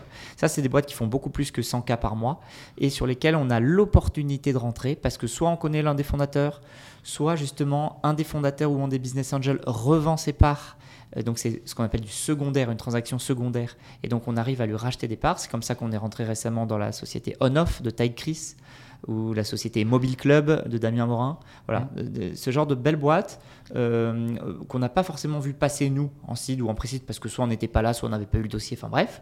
Euh, et ça nous permet de rentrer à ce moment-là et de diversifier le risque. Ok, c'est clair. Euh, bon, j'allais te poser une question, mais tu as un petit peu répondu déjà. C'est comment vous- tu sélectionnes euh, ces startups à, à différents niveaux de, de vie ou, ou de, de- d'emplacement, euh, on va dire, géographique? Et euh, est-ce que tu as des critères qui sont, qui sont comment dire, tu peux pas y déroger, il faut absolument ça, ça, ça. Est-ce que le feeling compte pour, avec les dirigeants, compte pour 10 ou 20% Est-ce que c'est des chiffres? Est-ce que c'est le marché? Est-ce que c'est euh, les partenaires, etc. Que- Quels sont les critères Euh, Est-ce que c'est très figé ou est-ce que c'est du sur-mesure? C'est plutôt du sur-mesure, c'est pas, pas complètement figé, Euh, c'est un mix des deux. Tu disais est-ce que, est-ce que le feeling compte pour 10 ou 20% Je dirais qu'il compte pour 50%. Euh, parce que il faut qu'on croit en l'équipe. Euh, il faut qu'on se sente à l'aise de travailler avec eux, investir avec eux, même si on va pas se voir tous les jours, mais quand même. Euh, donc ce que c'est ce que j'aime beaucoup dans ce métier, c'est qu'il y a une, une bonne part de quanti, d'analyse quanti, et il y a une bonne part d'analyse quali. Euh, donc on, on analyse bah, le- le- les, les- les fondateurs, on analyse le business model, euh, où est-ce qu'il en est de, de- de- de sa compréhension de son marché. Euh, est-ce que c'est le bon moment selon nous pour arriver sur ce marché par rapport aux compétiteurs qu'il a pu y avoir et aussi aux autres euh, acteurs sur ce marché que l'on a pu voir nous-mêmes? Est-ce qu'il est meilleur, moins bon? Euh, ça, c'est grosso modo nos, nos- voilà, nos, nos- filtres. Et puis après, on a une particularité, c'est qu'on fait aussi bien du B2B que du B2C. Euh, parfois, assez, assez souvent même, les, les fonds sont plutôt spécialisés soit, soit en B2C, soit en B2B. Ben, nous, on aime bien faire les deux. Euh, et on a, euh, alors, on, se différencie aussi pas mal sur le marché français. Euh, alors, aux US, c'est pas du tout une différenciation, mais en France, ça l'est. C'est de se décider assez vite. C'est-à-dire euh, de dire à, l'entrepreneur, nous, sous euh, 4, 5, 6, 7, euh, allez, 10 jours max, tu as ta réponse. Est-ce qu'on euh, go ou no go? Est-ce qu'on a envie d'investir ou pas? Si on n'a pas envie d'investir, bah, tant pis. Si on a envie d'investir, on, on te dit, OK, voilà, toi, entrepreneur, on te propose d'investir 50, 100, 200, 300 k chez toi. Est-ce que d'abord ça t'intéresse? Est-ce que tu es d'accord? Euh, Oui, ok, euh, pour la majorité du temps, oui. Euh, très bien, si tu es d'accord, on va faire voter nos actionnaires. Ils ont une semaine pour voter. Et dans une semaine, s'ils ont voté oui en majorité, eh bien, on te fera le virement. Et ça veut dire qu'il se sera passé au maximum 20 jours entre le moment où on t'a connu et le moment où tu as l'argent sur le compte. Et ça, en France, c'est assez inédit. À part euh, Kima et deux, trois autres acteurs, il n'y a, que nous qui faisons ça. Alors qu'aux États-Unis, tout le monde fait comme ça. Et est-ce que euh, le, le- alors, le fait d'être réactif, euh, c'est un premier point, effectivement. Et le deuxième point, est-ce que le fait que ce soit, on va dire, une communauté qui investit, est-ce que ça joue? Ou est-ce qu'ils se disent, en fait, moi je veux de l'argent et c'est tout? Alors, euh, ça joue, mais pas pour tout le monde. Euh, Il y a une partie des entrepreneurs qui voient beaucoup de valeur là-dedans. On a euh, par exemple investi dans une société qui s'appelait euh, Tacotax, qui s'appelle maintenant Climb, qui euh, fait donc un- un- une boîte de CGP en ligne, de, donc de conseil en gestion de patrimoine en ligne, qui est, super, qu'on aime beaucoup. Et eux, ils ont tout de suite en fait vu le potentiel de partenariat avec nous. Ils se sont dit, ok, Super Capital, ils ont 200, 250 euh, euh, actionnaires à leur capital qui sont des potentiels clients pour nous. Bah, euh, on va prendre un ticket de chez eux parce que nous on a investi je sais plus euh, combien chez eux mais euh, pas, pas- pas- pas un ticket énorme 100, 100 ou 150 k par rapport à la taille de levée qu'ils ont fait. Je crois qu'ils ont levé 6 millions un truc comme ça. Donc c'était pas grand chose cependant ils nous ont ils nous ont accepté avec plaisir en se disant bah voilà euh, les actionnaires du Super Capital ça peut être des clients pour nous demain. Et ils ont raison puisque je crois qu'on leur a envoyé une vingtaine de, de- de nos actionnaires. Ouais. Bon, ça peut être des clients ou ça peut être tout simplement des ambassadeurs, des gens qui likent des posts, les gens qui relaient des posts, qui, euh, qui peut-être donnent des idées. Donc ça, c'est, on pourrait peut-être même l'appeler ça le smart money. Ouais, ça exactement. Ouais, ouais, c'est c'est complètement ça. En fait, euh, ce- les entrepreneurs qui comprennent cette valeur-là, euh, ils arrivent à en tirer parti vraiment. Tu vois, euh, euh, j'ai notamment en tête un, un autre entrepreneur. et lui, il m'a dit Ok, Corentin, je veux bien qu'on prenne une demi-heure ensemble pour qu'on descende la liste de tes actionnaires et que tu me dises Ok, ce gars-là, il a des entrées chez tel corporate qui peut être client pour nous, etc. etc. Tu vois et c'est. voilà. Alors, tout le monde ne le fait pas. hein. Il y en a certains qui comme tu dis, hein, ils prennent l'argent et c'est tout, point. Et bon, bah, à la limite, euh, tant mieux pour eux, tant pis pour eux. euh, voilà. Euh, mais mais c'est, voilà, c'est un, c'est un bon mix de, c'est un bon mix de, à la fois de, d'argent rapide et de compétences possibles à la demande. Ouais, ah bah ça, moi je suis assez convaincu qu'au-delà de l'argent, le, le côté fédéré euh, 50, 100, 150, 200 personnes, ça a une, énorme valeur. Surtout, alors, plus les boîtes sont jeunes, je trouve plus ça a de la valeur, hein, parce que ça vient apporter des conseils, des idées, un réseau, etc. Et je crois que vous avez fait une levée à un moment un ticket dans Revolut. Ouais. Je crois que Revolut, tu leur dis que t'es 100, 150 Français ou 200 Français, je crois qu'à mon avis, ils s'en foutent. C'est clair, C'est clair. nous on veut l'argent parce Ouais. qu'on est enlevé, euh, on s'en fiche d'avoir les 50 C'est Français qui rentrent. Mais je pense, enfin je, je trouve que plus la boîte est jeune, plus le côté euh, le smart money est important. Vraiment, euh, oui, il faut de l'argent pour se développer, mais le côté réseau, euh, personnes expérimentées, euh, expérience, etc. vaut aussi beaucoup plus. Enfin, je trouve vaut plus que C'est l'argent. sûr. Et puis, et puis euh, moi, ce que, euh, un, un truc auquel je tiens beaucoup et je suis fier d'avoir réussi ça chez, chez Super Capital, c'est vraiment une grande diversité de profils qui sont à notre capital. Alors, quand on dit ça, hélas, on n'a pas assez de femmes. Je, je- je le rappelle pour que un maximum de femmes nous rejoignent chez nous. C'est- peut-être ouais, 10, ou- c'est- 10 ou 15%, à 15. peu près de, de- de femmes euh, actionnaires chez nous, investisseuses. Et après les chiffres là sur le sur l'âge moyen, sur le, le- Alors sur l'âge moyen, écoute, on est, on est une des communautés d'un- de business angel les plus jeunes, euh, clairement. Euh, l'âge moyen, il a 42 ans, ce qui est très jeune dans le monde du business angel. C'est plutôt généralement les moyennes 65. Euh, donc 42, on est- voilà. Alors, et c'est pas pour faire du jeunisme, mais ce qui est top, c'est que c'est tous des gens actifs dans la vie euh, euh, active maintenant. Ça veut dire qu'ils peuvent actionner des réseaux qui sont actifs maintenant. C'est-à-dire qu'ils connaissent les techniques de marketing d'aujourd'hui et non pas d'il y a 30 ans. Et ça, c'est hyper intéressant. Et donc, euh, quand je dis une grande diversité aussi d'actionnaires, c'est on a des gens qui ont des petites boîtes qui sont à leur compte, qui ont deux- un ou deux salariés. On a des mecs qui ont fait IPO. On a des entrepreneurs qui ont vendu leur boîte à un GAFA. On a des entrepreneurs qui ont 1000, 1000 employés. Enfin, on a, on a tout. Et tu disais au, dé- au départ qu'il y a des votes du coup qui sont mis, qui sont euh, proposés aux, investisseurs euh, pour prendre une participation ou pas. Le taux de réponse, as une. euh, Alors, le taux de réponse, euh, il est de l'ordre de 50 à 60% de nos actionnaires qui répondent et qui votent.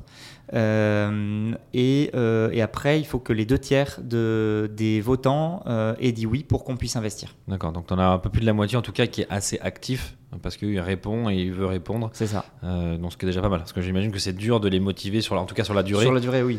Je pense que les premiers, tu es un peu excité, tu dis ok, je Ouais. vote, je lis, je pose des questions, j'appelle.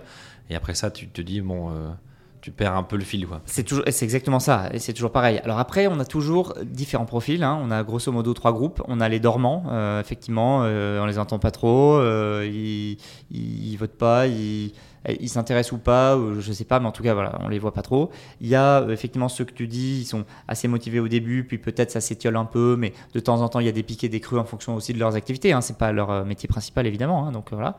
Et il y a aussi ceux en, tout en haut qui sont super motivés, et c'est top. Ils votent à chaque fois, euh, ils vont nous ouvrir leur réseau. Certains sont allés même jusqu'à co-investir en direct dans la boîte à côté de nous, ou alors certains sont allés jusqu'à euh, siéger au board de certaines boîtes, et ça, c'est super. Ouais. Oui, oui, bah ça, ouvre peut-être d'autres perspectives. Donc tu dis donc c'est des euh, donc des véhicules, hein, donc c'est des sociétés qui rassemblent tout le monde. hein. Ça, j'imagine que c'est pour les entrepreneurs pour pas se retrouver avec euh, 200 personnes Bien sûr. au capital. Donc tu les regroupes. Donc aujourd'hui, donc Super Capital 1 est euh, clôturé. Oui. C'est ça? Il y a le 2 qui est clôturé ou encore en cours? Euh, il est, oh, il est alors, il est clôturé, c'est-à-dire que plus personne de nouveau peut rentrer dedans. Ouais. Par contre, on a déployé que la moitié de l'argent à peu près. Donc, on a levé euh, 7,5 millions. On avait levé 3 millions avec le premier véhicule qu'on a levé en novembre 2020. Euh, on a levé le deuxième véhicule euh, entre fin 2021 et début 2022, donc c'est tout récent. Euh, et là, on a levé 7,5 millions, donc on est Ah, vachement content. Et c'est quoi C'est des tickets plus gros ou c'est Ouais. plus de monde? C'est ticket plus gros. Ticket Ticket, plus gros, en fait. beaucoup plus de. be- Beaucoup plus. Enfin, à peu près le même nombre d'en- d'entrepreneurs, en fait. Mais des gens qui ont une plus grande. Enfin, entre guillemets, maturité dans leur parcours d'entrepreneur. Qui ont, par exemple, soit vendu une boîte, soit une boîte plus grosse, etc. On est super content d'avoir des, des- des- des profils incroyables comme Frédéric Jousset, le fondateur de WebHelp, qui a mis un ticket chez nous. Euh, on a comme ça des, des- des- vraiment des très grands entrepreneurs. Euh, Donc ça, on peut plus investir, mais en tout cas, on, tu peux, ça prend toujours des participations. exactement. Et du coup, il y a un troisième euh, Ouais. véhicule. Le troisième véhicule, on va, le, on va le, je pense, le lancer à partir de cet été ou de la rentrée de septembre. Euh, et là, pareil, il sera ouvert à euh, des, des actionnaires à partir de 20, 20, 25 de tickets de 20, 25K. Euh, toujours sur le même principe. L'idée, c'est de faire un millésime à peu près chaque année, tous les 12-18 mois. Et et l'idée, c'est de- c'est d'investir en, en- bah, donc en 12-18 mois dans une quarantaine de boîtes. Et ensuite, euh, de distribuer les plus-values issues des sorties à partir de la cinquième année. Ok, donc ça veut dire que alors, quelle que soit la, la date à laquelle vous rentrez, au bout de 5-6 ans, Parce que des boîtes ont été vendues, j'imagine. C'est pas des dividendes que tu redistribues en cascade? Non, c'est ça. C'est c'est effectivement, c'est euh, alors c'est soit des boîtes qui ont été vendues, soit des très grosses séries B ou séries C euh, desquelles on a pu sortir. Tu vois, Ouais. du coup, euh, ça c'est un peu les deux options de sortie. Éventuellement, la troisième, c'est que la boîte fasse un LBO, que les, le, CIE, le CEO euh, rachète les parts, etc. Mais en gros, c'est soit session, soit série B, on sort. Et parfois, on peut sortir éventuellement partiellement, tu vois.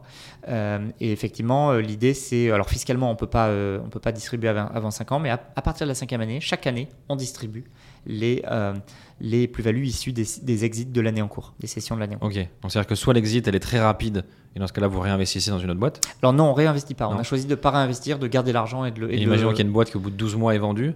Ouais, on garde. la- En fait, on avait deux choix et on a choisi de. Effectivement, c'est assez contrôlé et encadré. Ouais. On a choisi de garder l'argent sur un compte bloqué et de ne le distribuer que 5 ans après. D'accord, ok. Donc il faut plutôt quand même viser des boîtes qui, euh, horizon 3-5 ans. Ouais, euh, ouais. Alors après, c'est honnêtement, c'est la très grande majorité Ouais. des boîtes qui les, les, les exits. En... Alors moi, la plus, la plus, l'exit la plus rapide que j'ai pu voir, c'est 11 mois, mais c'est très exceptionnel, très exceptionnel. Donc ok, donc on va, on va, on va essayer de prendre l'exemple de Super Capital 3 parce que c'est celui qui, qui va arriver dans les prochains mois. hein. Euh, donc Super Capital 3, donc c'est une société, une SAS, hein, j'imagine. Ceux qui investissent 20, 30, 40, 50 000 sont tous actionnaires de cette SAS-là. hein. Absolument. Jamais, il n'y a aucun lien avec Super Capital, la société Non. au-dessus. hein. Non. Et elle est actionnaire dans ce- Oui, toujours, Ok. toujours. Donc les gens rentrent, euh, rentrent mettent le montant qu'ils veulent, Oui. euh, deviennent tous actionnaires de cette SAS-là. Oui. Euh, donc il y a peut-être 100, 100, 150 personnes Euh, par c'est ça, c'est ça, avec aucun, au- aucune euh, action différente. hein. Tout le monde a la- le même type d'action. Et personne n'est majoritaire. Personne n'est majoritaire et personne même n'a le droit d'avoir plus de 25% de la boîte. Ok. Et Super Capital 3, c'est la cible de collecte? Euh, bah écoute, euh, on sera content si on, si on avoisine les 10 millions d'euros, tu vois. Ok. Euh, voilà. L'objectif, c'est pas forcément d'être euh, gigantesque, mais c'est de, si on arrive euh, ces 10 prochaines années, tous les 12-18 mois, à lever un fonds, enfin, lever, euh, pardon, pas un fonds, un véhicule d'investissement entre 5 et 10 millions, on sera très content. Ok. On sera très content. On aura permis à beaucoup d'entrepreneurs de se lancer dans le business angeling et d'être diversifiés, donc de prendre moins de risques et d'apprendre. Euh, et on aura permis à des entrepreneurs de lever rapidement de l'argent de manière efficiente et fluide. Et ça, c'est déjà euh, un super euh, pas, je pense, pour Ouais. l'écosystème. Complètement. Complètement. Euh, je reprends juste le fil du coup. Donc tout le monde rentre dans, ce, dans la SAS, donc tout le monde est actionnaire. Ensuite, la SAS, tu disais, investit dans 30, 40, 50, 60 boîtes, C'est ça. euh, avec des tickets entre euh, quoi, 50 et, euh, 50 et 300 k. et 300, Ouais, donc avec 75 en Europe, 25 en- aux US principalement, euh, avec des votes à chaque fois, dès la première. Absolument, on est, obli- Où il y a est un petit, obligé. deal, un, petit deal, un petit deal flow au départ qui sont déjà là. Oui, oui, tout à fait. Il y a, il y a toujours euh, effectivement un petit, un petit tampon de, de, de, de deal flow parce que euh, entre le véhicule 1 et le véhicule 2, il s'est peut-être peut-être passé un mois, tu vois, et euh, un mois pendant lequel on n'a pas pu investir. Donc, du coup, directement, on a des deals euh, à proposer. Mais effectivement, sur chaque deal, on est obligé par la loi de faire voter. On n'a pas le droit de décider pour nos actionnaires. Ouais. Euh, parce que si on voulait décider pour nos actionnaires, il faudrait qu'on soit régulé par l'AMF, chose qu'on n'est pas. Ok, très clair. Très clair. Donc, euh, effectivement, 12-18 mois pour tout investir, euh, tous les fonds de- qui, ont, qui ont été collectés. Ensuite, vous attendez, on va dire, euh, donc c'est 5 ans Ouais. pour pouvoir enfin, enfin distribuer. Et, et pendant 5 ans, Alors coup- on attend et en même temps on a des choses à, quand même à faire entre temps. Alors évidemment on a le reporting à faire à nos actionnaires pour leur dire euh, voilà ce qui se passe dans nos boîtes dans lesquelles on a investi. ça, c'est trimestriel? C'est alors c'est semestriel, c'est semestriel. Euh, voilà et puis surtout en plus du re- reporting on a parfois des- des- des questions. Est-ce qu'on réinvestit dans cette boîte? Parce que euh, telle ou telle boîte, elle s'est très fortement développée, elle fait une série A, une série B. Est-ce qu'on participe à la série A ou série B? C'est une question. Enfin plutôt à la série A. Est-ce qu'on participe à la série A? Ça, ça arrive? Ça arrive absolument. C'est Ouais. en train, d'arriver pour 3-4 boîtes de- du premier véhicule, même 4-5 boîtes du premier véhicule. Euh, tu vois, euh, bah, ça fait quoi? 18 mois qu'on a investi le premier ticket, donc voilà, c'est assez naturel. Euh, donc ça, c'est le réinvestissement quand ça se passe très bien, quand, ça- quand il y a une série A. Mais il y a aussi le réinvestissement, est-ce qu'on bridge quand ça se passe moyennement bien? Tu vois, est-ce que est-ce que est-ce qu'on pense que cette boîte c'est fini, c'est mort, elle va aller au tapis et il n'y a plus rien à investir là-dedans Mm. Ou alors est-ce qu'on pense que justement elle nous a bien vendu un pivot, elle, elle nous dit ok euh, c'est l'histoire de quelques semaines et on a envie d'y croire et on remet un petit ticket, un, un petit peu de carburant pour, euh, pour passer le, le- le- le mur. Et ça, pareil, c'est c'est, euh, c'est le vote. Même absolument, chose, hein, absolument, absolument. Ok. ouais. Euh, ok, donc ça je vois bien sur les, sur les 5 ans. Euh, donc ça veut dire que la durée, quand on investit aujourd'hui 2022, la durée cible Donc c'est entre 5 ans et 6 ans. Est-ce que ça peut aller euh, à 8 ans, à 10 ans? Alors oui, ça va, ça- parce qu'en fait, euh, on commence à distribuer à partir de la cinquième année, mais en fait, on distribue chaque année, année 5, année 6, année 7, année 8, etc. Euh, et alors, d'expérience un peu de notre track record perso d'investisseurs, ce qu'on voit, c'est que la majorité des exits, après 7-8 ans, elles, elles sont faites. Ça veut dire qu'après 7-8 ans, les, belles, les beaux succès, ils sont sortis. Et il reste quoi en portefeuille? Les boîtes qui vivotent et les boîtes qui iront jamais très loin. Et donc finalement, ces boîtes-là, elles représentent assez peu de valeur. Et normalement, l'essentiel de la valeur, il a été créé entre l'année, grosso modo, hein, l'année 4 et l'année 7. D'accord. Voilà. Ok. Donc euh, on va dire entre 4 et 7 ans, euh, enfin entre 5 et 7 ans, on va dire, pour pouvoir, euh, pour pouvoir commencer à récupérer. Ouais, Euh, alors évidemment, vous n'avez pas encore de recul aujourd'hui, hein, parce que Super Capital 1, c'était quoi? C'était 2020, c'est ça ouais c'était novembre 2020, donc il y a 18 mois. Euh, donc euh, là, je te dis, les premières euh, boîtes font leur série A, leur seed ou leur série A, donc lèvent entre euh, 1 et 10 millions chacune. Alors évidemment, sur les 40 boîtes dans, lesquelles on a investi, pour l'instant, il n'y en a que 3-4 ou 4-5 hein, qui lèvent une série A, parce que les autres, bah, on a investi bah, ces derniers mois, donc c'est beaucoup plus récent. Et puis, il y en a certaines qui iront pas jusqu'à la série A, qui se développeront, qui deviendront juste peut-être des petites PME, qui, qui se vendront rapidement ou qui iront au tapis. Et ça, c'est le jeu. Et ça veut dire, est-ce qu'on arrive à estimer une, une potentielle performance de Super Ouais. Capital 1, 2 ou 3 C'est quoi ce que, ce que vous ciblez? Nous, ce qu'on cible, euh, si on s'en rapporte à notre track record perso d'investisseur, euh, grosso modo, sur 7 ans, euh, on peut espérer de faire un x3. D'accord euh, Sur 7-8 ans. Euh, si on fait ça, on sera content. Et si on fait faire ça à nos actionnaires, on sera content. D'accord. Bon, Évi- évidemment. évidemment, après, donc, euh, y a- donc, évidemment, c'est très risqué. Évidemment, on peut perdre et les actionnaires peuvent perdre une partie de leur investissement. Mais aussi, il y a un upside énorme, c'est-à-dire qu'on peut faire aussi, euh, si on est très bon, euh, x10. Ouais, ouais. Voilà. Bah, on en profite de, de ce petit moment pour rappeler que les, euh, que, euh, il y a des risques évidemment, que d'illiquidité, de risques partiels ou total, et que euh, euh, les performances passées, notamment celles que tu as faites, vont pas présager de ce que tu as trouvé dans les Bien super sûr. hein. Il a pas de, on ne préjuge pas des performances futures évidemment avec le passé ou, ou le présent. C'est hyper risqué. Clairement, il faut, il faut garder en tête que c'est c'est un investissement très risqué. Et quand on investit dans les startups, on doit considérer d'abord que c'est de l'argent évidemment dont vous n'avez pas besoin et que euh, potentiellement, enfin, il y a très grande chance que vous ne le revoyiez pas, cet argent. Mais c'est aussi une possibilité pour vous de faire un très gros multiple. Chose, enfin, le genre de multiple, je parle ici des multiples de x100 et plus, qui sont quasiment infaisables ailleurs, à part peut-être dans les cryptos. Oui, donc avec des, des risques encore plus élevés Exactement. et un, un positionnement encore différent. Mais en tout cas, ce que vous visez avec du super capital dans ces startups, dans ces 40 euh, startups par fonds, c'est d'aller chercher du, en gros du x3 dans euh, entre 5 et 7 ans. C'est ça. Ok, super. Donc les risques, on en a parlé. Euh, sur la liquidité, on a le droit de sortir si jamais on veut récupérer euh, une partie de ses fonds Alors à partir de la, à partir de l'année 5, encore une fois, c'est l'année un peu charnière. euh, tu, euh, tu peux, si, si tu trouves un actionnaire parmi les, les, les- grosso modo les 140 autres actionnaires du véhicule, tu peux effectivement lui vendre tes parts s'il accepte. Et s'il accepte pas, tu peux éventuellement trouver un actionnaire extérieur qui accepte de racheter les parts, mais là il faudra qu'il soit agréé par l'ensemble de la communauté. Ok. Ouais, donc c'est pas la liquidité existe, mais évidemment, elle est loin d'être d'être garantie et Bien sûr. Et ça, ce serait du gré à gré, donc c'est Oui. off demande, tu dois te mettre d'accord sur le prix. Quoi. Exactement. Ok.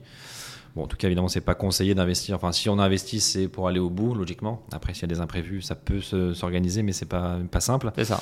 Euh, sur la fiscalité, pendant les 5 ans. Alors y pendant les 5 ans, il n'y en a pas parce qu'on verse rien, Ouais. même, même s'il y a une très grosse sortie. Ouais. À partir de la cinquième année, chaque année, on verse euh, les plus-values. Et donc sur ce qu'on verse, euh, si tu es venu en perso, euh, tu vas être fiscalisé comme un PEA, donc 17,2% sur les plus-values. Donc c'est vachement intéressant. Ça, c'est le statut de SCR, Société de Capital Risque, qui fait ça. Ok, je savais pas. Donc ça veut dire que si tu vas en direct au-delà de 5 ans, tu paieras que les prélèvements sociaux. Absolument, 17,2%, comme si c'était en PEA, comme si tu étais en PEA. Et t'as- or, pas besoin. Tu peux venir avec ton PEA, mais tu peux aussi venir hors PEA, en perso. Donc en gros, il n'y a pas d'intérêt à passer par le PEA. Euh, non, le Euh, seul intérêt, c'est si tu as du cash dedans. Voilà, Voilà. c'est ça. Voilà. Ok. Exactement. Ok. Et, euh, et après, sinon, bah, si tu viens avec ta holding, ta société, c'est un peu plus compliqué, mais c'est à peu près de- le même ordre de grandeur. Ok, intéressant. Donc on peut quand même, entre guillemets, si je caricature, en bénéficier de la fiscalité du PEA sans passer par un PEA parce que c'est l'objet social de la société. Quoi. Euh, oui, et surtout parce qu'on a une statu- un statut SCR, Société de Capital Risque, qui est euh, assez, enca- enfin, assez encadré et, et qui dit ça, clairement. Ok, Voilà, au-delà de 5 ans. voilà. Ok. Euh, et évidemment, personne morale pour, euh, bah, un, pour le 150 obétaires et deux, pour les boîtes qui ont un peu de, un peu de cash sur leur, Exactement. sur leur compte. Ok. Exactement. Euh, je voulais revenir aussi sur la partie un peu organisation de la démocratie, enfin de la démocratie de, de, la- de la vie au sein des investisseurs, parce que c'est aussi ça, moi je trouve qui est intéressant, c'est de, euh, c'est d'investir. Alors avec des amis ou avec des gens euh, avec qui on peut discuter, on peut échanger, euh, même si j'imagine qu'avec le Covid au départ c'était un peu Ouais. compliqué de, de, de, de fédérer un peu tout le monde. Euh, alors on a bien compris pour les votes, tout le monde vote en ligne, euh, oui, non, en gros. Euh, Est-ce que du coup après vous essayez de, de- faire en sorte que les gens se rencontrent, discutent et de rendre ça un peu plus concret que, euh, Ouais. que des visios ou que des, euh, des votes en Ouais. ligne? Alors au début, nous, on, donc on s'est lancé en, euh, à l'automne 2020. Alors bon, le- on s'en souvient plus hein, des dates parce que ça change tout le temps les- les- entre les confinements, et les déconfinements, etc. Mais bref, on s'est lancé en plein Covid, donc en plein confinement, deuxième confinement de mémoire. Et donc on a fait pendant six mois euh, quasiment que des visios. Mhm. Par contre, euh, à partir de 2021, alors on a continué des visios avec les entrepreneurs, etc. Mais on a fait deux events en 2021. On a fait un premier event en 2022, là en mars 2022. Donc l'idée, l'objectif à terme euh, hors Covid, c'est de faire au moins quatre events dans l'année où euh, nos, euh, nos, nos actionnaires investisseurs se rencontrent entre eux. Ça, c'est le premier objectif. Ouais. Et le deuxième objectif, qui rencontre et qui parle à nos entrepreneurs chez qui on a investi. Et ce dont on se rend compte, c'est que ces, bah, événements, bah, ils ont de plus en plus de succès. Il y a de plus en plus de gens qui viennent à chaque fois, donc ça, on est super content. Mais surtout, il y a un vrai aspect club, c'est-à-dire que en fait, entre les investisseurs, il se passe vraiment une, belle alchimie de, transmission de connaissances entre ceux qui ont investi dans 150 boîtes dans leur vie et ceux qui en sont au tout début, parce qu'ils viennent de vendre leur boîte, ils commencent à, apprendre un peu le métier de business angel entre guillemets. Et ça, c'est génial parce qu'il y a une vraie transmission qui se fait Euh, et euh, et on, fait, on essaye de faire tout ça dans un esprit vraiment euh, bah, bienveillant, un esprit sympa. Euh, on n'est pas prise de tête. Et, et si tu es là pour investir 5000 euros, eh ben, c'est, euh, très bien. Enfin, on va pas te regarder de haut. Et alors que à côté, tu as peut-être un mec qui a mis un million chez nous. Euh, et peu importe. Et, euh, et voilà. Et je pense que ça, c'est un esprit que les, nos actionnaires et nos entrepreneurs aiment beaucoup chez nous. Bon, Ce qui est intéressant aussi, c'est que celui qui veut rester dans son coin, il vient pas, et puis il investit, puis euh, il attend. Bien sûr. Mais celui qui veut un peu plus de côté humain, rencontrer des gens et parler, il peut aussi. Et c'est ça, je trouve Exactement. que c'est intéressant parce que moi j'ai toujours vécu le, le private equity comme une aventure. Et l'aventure, bah, c'est aussi rencontrer des gens, discuter avec eux, euh, euh, peut-être que euh, discuter avec d'autres co-investisseurs et Ouais. peut-être euh, que ça débouche sur autre chose, que, comme tu disais. Donc c'est un peu fédérer un club d'amis ou même une grande famille en disant on se ça. rencontre régulièrement, puisque en fait tous les ans tu vas plus ou moins rencontrer les mêmes personnes, enfin le même socle. Ouais. Il y aura des nouveaux, ce qui est sympa aussi. Mais tu vas les, certains que tu vas croiser que quatre fois par an, mais que quatre fois par an dans, dans ces événements-là. Et ce qui est, et ce qui est génial, c'est que parmi nos actionnaires, il y a plusieurs personnes, plusieurs actionnaires qui ont eux-mêmes relancé des boîtes depuis les 18 mois là de, de- euh, enfin depuis 2020, depuis notre premier véhicule, et qui eux-mêmes nous sollicitent pour lever des fonds. Et on a parmi nos entrepreneurs des gens qui ont vendu ou pas d'ailleurs, et qui sont devenus actionnaires de notre Ouais. véhicule numéro 2. Donc c'est un cercle Ah, vertueux, ouais. génial. Et ça veut dire que si, euh, si un actionnaire a, euh, comment dire, identifie une boîte qui, a- qui lève des fonds, il peut le proposer, j'imagine, assez naturellement. Et, là, tu prends la main. quoi. Ouais, et c'est ce qu'ils font, euh, c'est ce que vous faites euh, régulièrement, et ça c'est top. ouais. Et sur la, il y a beaucoup d'investisseurs étrangers dans le. Non, on a, euh, on a grosso modo, on a, soix- on, on a 90% de Français, entre 80 et 90% de Français, et les 15% restants, ce sont des francophones, donc des Belges, Luxembourgeois, Suisses. Et par contre, on a une, une bonne grosse, un bon gros tiers qui habite hors de France, Euh, donc qui habite beaucoup Espagne, euh, Portugal, États-Unis, un peu Suisse-Belgique, euh, un peu Italie. D'accord. Parce que ce serait bien du coup d'avoir des Américains pour qu'ils viennent sourcer. Mais j'imagine, est-ce que l'Américain a intérêt à aller investir dans des boîtes euh, européennes quand il, a accès à son marché Bah, euh, Pas trop, parce que les Américains, euh, d'abord, ils, ont une vision euh, assez euh, centrée du monde, euh, et, euh, et effectivement, ils ont quand même accès à un marché très fluide, très, euh, et puis sur lesquels, tu, enfin, on a vu, enfin, les plus gros multiples du monde, clairement, ils se sont faits sur des boîtes américaines. hein, euh, les fois 10 000 dans, euh, et les fois 15 000 dans Facebook et Uber, c'est pas en France. Ils ont fait Euh, x 15 000 les, les premiers. Ouais. Euh, alors, on a maintenant, cela étant dit, on n'a pas trop à le rougir aujourd'hui parce que depuis 2-3 ans, l'écosystème, comme tu le sais, il est en très forte croissance et on a des gens, nous, chez notre communauté Super Capital, qui ont fait des fois 1000 et des fois 3000 dans des boîtes et ça, c'est génial. Dans des boîtes comme Back Market, par exemple, ou d'autres comme Content Square. Et ça, ça veut dire que euh, bah, ça commence à être un vrai truc attractif.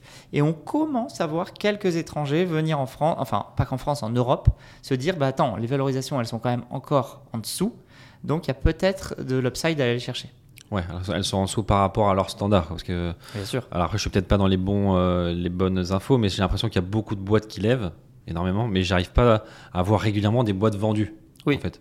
Ou alors, Alors- c'est plus confidentiel, mais. euh, Ouais, alors déjà les montants sont plus confidentiels. Et puis, et puis aussi surtout, ce qui est difficile, c'est qu'on est à une période un peu compliquée parce que les valos ont augmenté beaucoup, les, les- il y a beaucoup beaucoup d'argent qui est sur le marché qui est investi comme ça en early stage. Et effectivement le marché des M&A il va suivre mais il va suivre dans les années euh, qui vont venir. Et on- le, ce marché nous dira si on avait tort ou raison de payer des boîtes euh, 5 ou 6 millions en précide, tu vois. Ouais. Euh, personne n'en sait rien aujourd'hui. Mais si on fait le parallèle avec le- votre durée, vous, qui est entre 5 et 7 ans, si tu me dis que ça fait depuis 4-5 ans que ça vraiment décolle, ça voudrait dire qu'on doit arriver au moment où, a priori, il y en a de plus en plus qui vont être vendus, Oui, logiquement. Oui. Ouais. Oui, alors ce qu'on ce qu'on voit maintenant, on a une, une petite trentaine de licornes, donc ça c'est top. Ça veut dire que déjà on a un- une partie de la, la question qui est solutionnée, c'est quoi? C'était qu'avant les très grosses levées de séries C, D et plus, les gros, euh, bah, il n'y en avait pas en France, ou alors il n'y en avait que quelques-unes qui étaient faites par des fonds étrangers quand la boîte se relocalisait à l'étranger, euh, évidemment la plupart du temps aux US. Maintenant, on a des fonds européens qui sont capables de faire des, grosses, euh, des gros investissements et on a aussi beaucoup de fonds américains qui n'hésitent plus à investir dans des structures européennes. Ça, c'est quand même assez récent aussi. Donc ça, c'est bien, ça veut dire que la chaîne du financement se fait. Le seul truc qui nous manque aujourd'hui, évidemment, en Europe et surtout en France, c'est un marché euh, des IPO, des introductions en bourse qui soit suffisamment dynamique et fluide euh, et efficient sur la tech. Ça, c'est pas encore le cas. Donc aujourd'hui, les boîtes qui veulent se coter, elles peuvent aller se coter au Nasdaq, elles peuvent aller se coter à Londres et éventuellement à Paris, mais c'est quand même beaucoup plus difficile. Ce qu'on voit, nous, c'est des grosses séries B, C, D, E, euh, éventuellement des LBO derrière, des rachats par des gros fonds majoritaires derrière. Ça, tout ça en Europe, on est très bien fourni là-dessus, donc il n'y a pas de souci. Est-ce que le, les IPO vont se développer en Europe? J'en sais rien. Euh, ou est-ce que plutôt, peut-être demain, ces gros succès vont aller soit se coter euh, au Nasdaq, euh, soit il y aura d'autres portes de sortie, je sais pas. Bah, c'est dommage, c'est vrai que c'est dommage de ne pas pouvoir garder les champions français euh, sous prétexte que ce soit compliqué ou restreint ou, euh, ou autre raison. C'est vrai que j'avais vu, j'ai plus les noms en tête, mais quelques belles boîtes françaises qui sont parties au Nasdaq parce que c'était plus simple. Oui. C'est quand même très très dommage. Quoi. Ouais, c'est sûr. Après, ouais, c'est compliqué parce que quand, quand tu vois que certains acteurs essayent et n'y arrivent pas à ce côté en France, et tu te dis, attends, au Nasdaq, euh, bon, bah, Criteo a réussi. C'est Une- pas Snowflake, un truc comme ça? Oui, Snowflake, bien sûr. C'est hein. Une boîte française, ça, au départ. En tout cas, c'est des fondateurs français. Euh, ouais, Je ok. suis pas sûr que la société ait été un jour française, je sais pas, euh, mais, mais les fondateurs sont français, ouais, tout à fait. Et ça, oui, ça c'est un énorme succès aux US, ça, Ouais. ça, c'est sûr. ouais. Bon, après, c'est tentant aussi. hein. Quand tu vois la taille du marché, Bien euh, sûr, tu bien sûr. dis, bon, il faut faire un choix un peu rationnel. Il faut être patriote, mais rationnel aussi. Donc, il y a peut-être un juste milieu à trouver, mais je peux comprendre que ce soit quand même un peu compliqué. Euh, tu parlais tout, tout- tout à l'heure que euh, Super Capital est associé, donc, donc chacune des structures en dessous. Euh, ensuite, vous, votre business model sur, euh, Ouais. sur les frais ou sur la performance, comment Ouais. ça se passe? Alors écoute, donc sur les véhicules d'investissement que l'on que l'on constitue à chaque fois, nous on a on a fait le choix d'avoir un business model un, un petit peu différent du marché. En gros, pour euh, dire un peu comment ça se passe sur le marché, généralement la plupart des fonds euh, prennent euh, ce qu'on appelle des management fees, donc des frais de gestion annuels sur euh, 5 à 10 ans, et ils prennent généralement 2% des fonds qu'ils ont levés chaque année pendant 5 à 10 ans, ce qui fait que grosso modo, ils vont prendre entre 12 et, entre 12 et 18 points de pourcentage de tout ce qu'ils ont levé, de tout l'argent qu'ils ont levé, avant même d'investir. Euh, et ensuite, il y a le fameux caride de 20% qui est calculé à la fin de la, durée de vie du fonds sur la performance globale. Nous, on a fait un peu un mix. Je rappelle, dans le caride, c'est euh, si tu fais une plus-value de 100, tu as un caride de 20%, tu prends 20 et le solde, donc les 80% restants, sont distribués à tout le monde. Exactement, c'est ça. C'est l'équipe de gestion qui prend 20, euh, 20% des performances et euh, 80% qui est Ok. rétrocédé au. Ça, c'est, d'ailleurs, c'est une norme, ça, ou c'est euh, une, habitude c'est une habitude. Non, c'est une habitude de, partout dans le monde. Ok. C'est 2-8-20, donc c'est 2% par an. 8% c'est le hurdle, ça veut dire que en gros, euh, chaque année, le fonds euh, doit servir euh, 8% par an. Euh, si on calcule à la fin, euh, à la fin là, le TRI euh, final. Euh, et tout, tout ce qui est au-delà, ils vont prendre 20%, pour- 20% de carry. Nous, on a décidé de faire autrement. On a dit, OK, on prend pas de, pour l'instant en tout cas, on n'a pas pris sur les deux premiers véhicules de management fees annuel récurrent. On, par contre, on prend un droit d'entrée. Mhm. Euh, Dans les, euh, dans les, aux environs de 6-7%, droit d'entrée. Et ensuite, on ne prend pas donc de, de management fees annuel récurrent. Par contre, on prend un carried donc de 20%, comme tout le monde. Mais là, il est calculé à partir, annuellement à partir de la cinquième année. En fait, on n'attend pas la toute fin du véhicule pour calculer ce carried.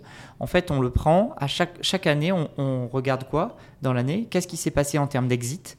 Combien d'exits il y a eu euh, et combien de faillites il y a eu dans l'année. Donc par exemple, s'il y a eu 1 million de plus-value euh, liées à des sessions dans l'année, moins une société dans laquelle euh, on avait investi 100K qui s'est plantée, qui est allée au tapis, bah, ça veut dire 1 million moins 100 000, ça veut dire 900 000 de plus-value.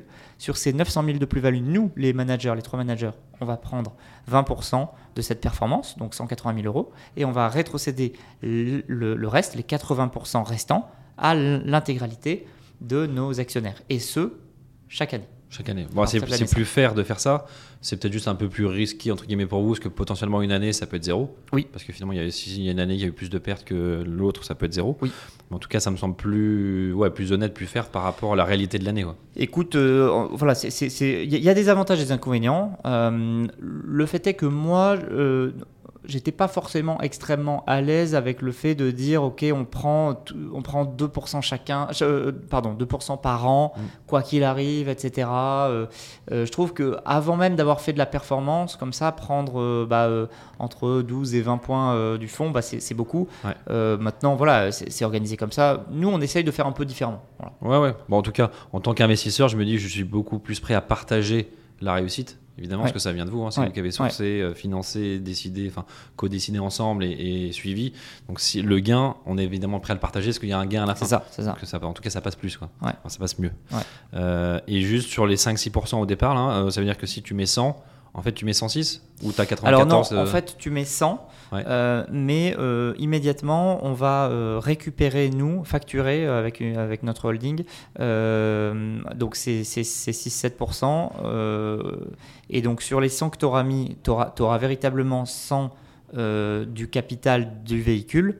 Mais sur ces 100, il restera que 94 qui seront vraiment investis. ok. tu Donc ça baisse un peu la trésorerie de la, du, du véhicule. Exactement. Ok, très clair. En tout cas, c'est un peu plus indolore. Quoi. Ok, super. Bon, je vois que le temps passe euh, encore plus vite que ce que je, pense- que je pensais. Euh, et juste, une petite question avant qu'on passe à, un peu à, pour savoir ce que tu as toi dans ta tirelire. Ouais. Euh, pour se lancer avec Super Capital, quel est un peu le, le process? Écoute, le process, c'est de me contacter sur LinkedIn ou de m'envoyer un mail à co@supercapital.fr. Euh, et puis on peut discuter. Euh, moi, je suis assez, assez ouvert à, discuter avec des gens qui veulent se lancer dans le business angel euh, pour partager des conseils. Euh, D'ailleurs, on, on aimerait bien lancer euh, bientôt de- de- des sujets, du contenu, des formations à propos de ça, parce qu'il y a quand même beaucoup de gens qui sont euh, intéressés par le business angeling, mais qui savent pas très bien comment commencer et comment se lancer. Euh, et donc, on a envie de les accompagner euh, là-dessus. Euh, voilà, donc, donc avec, avec plaisir pour en parler. D'accord, donc c'est assez entre guillemets informel. c'est une mise en relation, c'est une prise de contact avec toi. Ouais, tout à fait. Il faut que ça vienne, voilà, de- il faut que ça vienne de Spontanément de la personne. Spontanément, c'est pas nous. Nous, on n'a pas le droit d'aller de faire de la pub pour dire venez investir chez nous. Ouais. Ok, bon, en tout cas, je vous recommande d'aller euh, sur LinkedIn par exemple, donc Corentin Orsini. Euh, N'hésitez pas à le contacter, envoyer un petit mail. Euh, ça, c'est clair. Ok, bah, du coup, pour en venir un petit peu à la, à la fin de cet épisode, euh, j'aime bien toujours savoir ce que les invités ont dans leur tirelire. Donc, peut-être que tu as des, des surprises ou des, des choses un peu originales dedans. Écoute, dans matière lire, alors j'ai beaucoup de ba- Baltis, de projets sur Baltis parce que je trouve ça, Ça, bien, ça commence bien. Je crois que j'en ai fait une quinzaine. Euh, super content, euh, projet super sérieux, super intéressant, donc c'est top. Euh, j'ai pas mal. Donc, ça, je rappelle pour ceux qui connaissent pas trop Baltis, hein, c'est vraiment la partie immobilier, financement de promoteurs et de marchands. Donc, on va dire c'est le volet, l'un des volets immobiliers, j'imagine, de ta tirelire. Absolument, donc c'est de l'immobilier, euh, tout à fait. Euh, j'ai pas mal aussi de, euh, donc comme je disais tout à l'heure, des, des- des lignes sur Angel List, angel.co. Donc là, j'ai, je pense que j'ai peut-être euh, une cinquantaine d'investissements dans des sociétés différentes là-dessus, sur Angel List, sur des petits tickets hein, entre, entre, 1000 et, entre 1000 et 5000 dollars à chaque fois. Euh, voilà. Euh, ensuite, j'ai quelques sociétés françaises euh, non cotées. J'ai évidemment Super Capital, tous les, tous les véhicules. J'ai fait aussi un peu d'IMO en direct moi-même, puisque j'avais une maison auparavant que j'ai. Et donc, j'ai récemment déménagé, j'ai acheté une nouvelle maison. J'ai gardé l'ancienne que j'ai vendue à une société qui m'appartient. Et cette société loue cette maison en meublé. Et c'est un très bon investissement. Très très bon investissement parce que euh, c'est euh, sur un marché, donc la métropole lilloise, euh, sur laquelle il y a quasiment aucune offre de maisons meublées. Et donc, euh, De location tout court, je pense maintenant. Ouais, ouais, c'est ouais, assez ouais. tendu. ouais. Donc euh, ça se loue très très bien, donc je suis super content de ça. Après j'ai quelques cryptos, mais très peu. Enfin c'est juste pour tester comme ça sur Revolut. hein. J'ai peut-être je sais pas euh, 1000 ou 2000 euros, c'est pas vraiment pas grand chose. Et après j'ai une assurance vie que je qui est en fait investie euh, chaque mois. J'ai fait ça à partir de mes 20 ans et je continue toujours. Euh, chaque mois, je mets une, une certaine somme sur, euh, sur cette assurance vie qui est euh, en fait investie dans, des, dans plusieurs fonds, dans une dizaine de fonds. Je fais ça sur Boursorama depuis quasiment 20 ans. C'est des versements programmés. Et ça, d'ailleurs, sur Super Capital, il est évidemment impossible d'imaginer des versements programmés? Sur les fonds? Ouais. Si, parce que certains, tu vois, de nos actionnaires viennent une fois et remettent un ticket dans les 6 à 12 mois su- euh, suivants. Donc, euh, si, c'est possible. Alors après, comme on investit assez rapidement, dans les Ouais. 12 à 18 mois, tu peux le faire qu'une fois en gros. Enfin, tu, peux, enfin, tu pourrais le faire plus, mais bon, ça n'a pas de sens. Donc, euh, si, un- une, certaine, une bonne partie de nos actionnaires a mis un ticket au début pour voir et a remis un ticket dans les 6-12 mois. Ok. Euh, ça, c'est ça, c'est intéressant. Je trouve que comme approche, le, le, le, le- le lissage du prix d'achat de Mm. l'assurance vie, je l'ai fait. En, j'ai commencé à 21 ans et à, tu vois, à 29 ans. non, à 31 ans, j'ai acheté ma première maison et c'est clairement c'était mon apport. Donc ça, c'était top. Et là, je continue encore à le faire avec une nouvelle. J'en ai ouvert pour mes filles aussi. Euh, Qu'est-ce que je fais d'autre? Euh, Je fais pas trop de côté en fait, parce qu'en fait, pourquoi Enfin, j'en ai fait un peu et tout. Euh, il y a 10-15 ans, il y a 10-12 ans, j'ai- fait l'IPO de Google, j'ai gagné un peu d'argent, j'ai fait l'IPO de Mythic, j'ai gagné un peu d'argent, enfin bref. Mais aujourd'hui, j'en fais moins parce que c'est trop liquide en fait. Et en fait, euh, j'ai tendance à, ah tiens, euh, j'ai gagné un peu ou j'ai perdu un peu, tiens, je vais vendre et faire autre chose et ça me va pas. Mm. En fait, ce que j'aime bien, bizarrement, dans le non-côté, c'est que j'investis et de toute façon, je peux plus sortir. Donc, soit ça marche et je suis content, soit ça marche pas et tant pis, tu vois. Et ça, ça correspond plus à mon, à mon mindset. Bah, ça évite d'avoir des, euh, des, des- de faire des mauvais choix émotionnels en disant euh, tiens, je sens que c'est pas le moment, faut que je vende. Ouais, Ou exactement. De, de prendre les mauvaises décisions euh, avec des les mauvais euh, comment dire les mauvais paramètres. quoi. Ouais, exactement. Ça évite Ouais, les erreurs, ouais. ouais. Après, j'ai fait du, j'ai fait du, comment ça s'appelle, Euh, de l'investissement en royalties sur des plateformes comme We Do Good. Ouais. C'est sympa parce que tu, en fait, c'est indexé sur le chiffre d'affaires de la cible. Et donc, euh, la cible te reverse X% de son chiffre d'affaires par rapport à ce que tu lui as euh, prêté, enfin, je sais pas comment on dit, Ouais. ou investi. T'es pas au capital, hein, c'est du royalties. Ça, ça marche bien. Bah, les, les deux, trois projets sur lesquels j'ai investi, ça a vachement bien marché. Euh, et après, qu'est-ce que j'ai d'autre Euh, C'est à peu près tout, je crois.